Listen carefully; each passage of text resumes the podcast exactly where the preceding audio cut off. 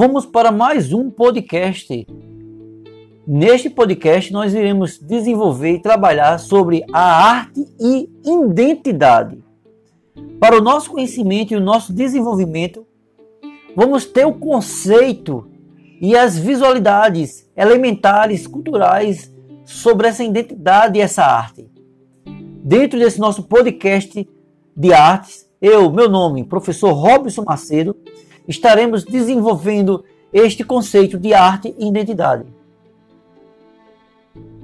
O conceito de arte é tão plural quanto as formas de manifestações.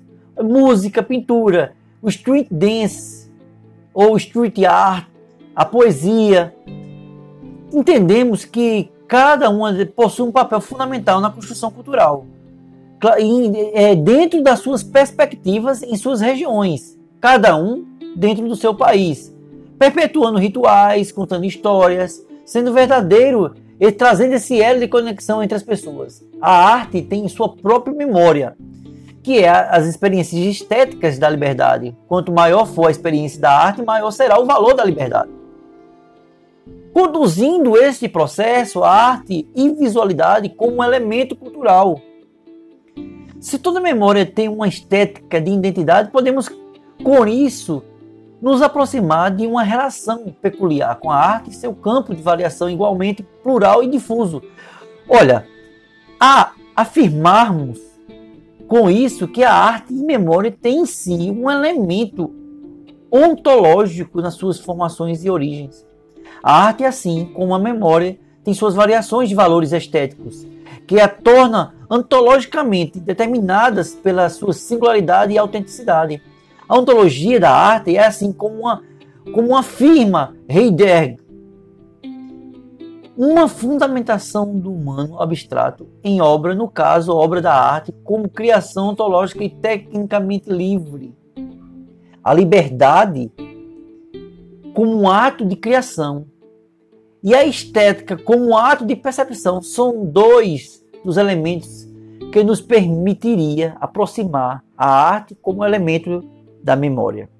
O quadro, para entender essa, essa, esse ambiente, essa obra realizadora por Pablo Picasso, por exemplo, ela tem uma forma de painel.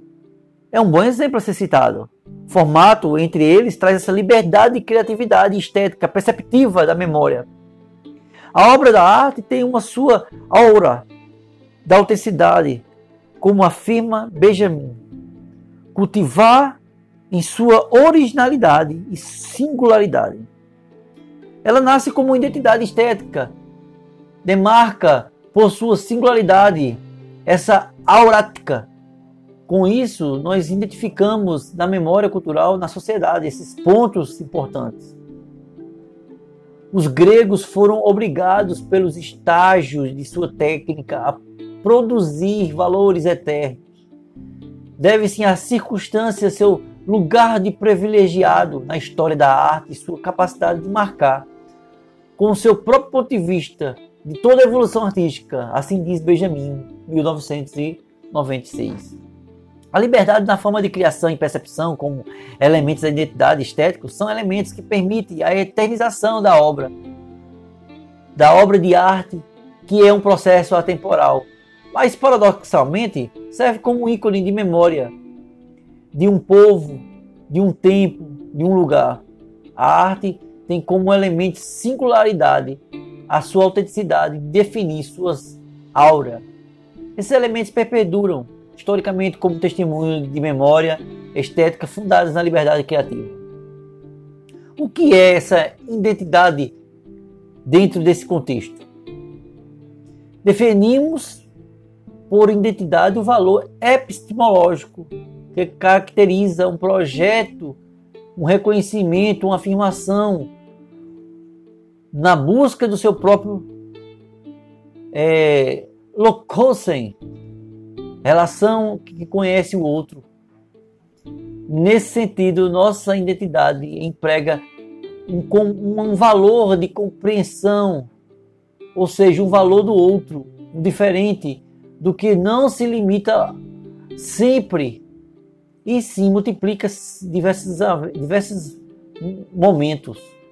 As artes visuais são formas de representação e identificação dos conteúdos simbólicos da sociedade através dos quais os ícones de significações culturais ganham um valor de exposição acentuada.